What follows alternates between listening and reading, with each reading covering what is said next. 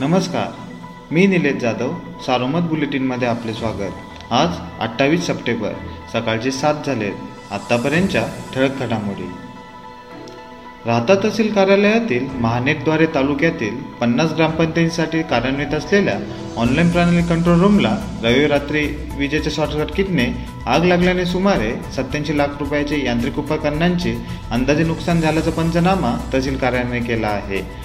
Short सर्किटने शासकीय कार्यालयाची एवढे मोठे नुकसान होण्याची शहरात पहिलीच घटना आहे.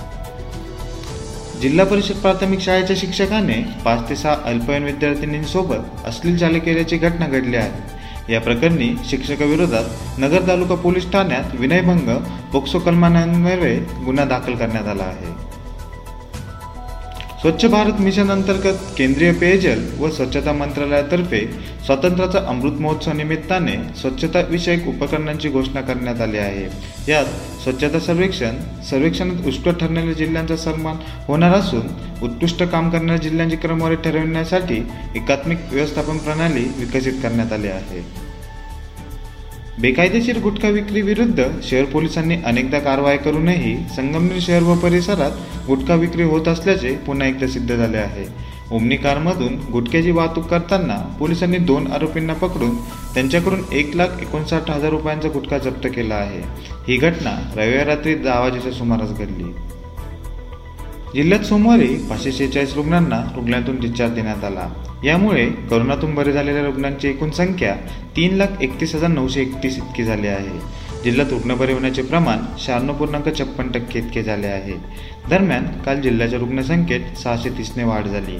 यामुळे उपचार सुरू असणाऱ्या रुग्णांची संख्या चार हजार नऊशे शहाण्णव इतकी झाली आहे.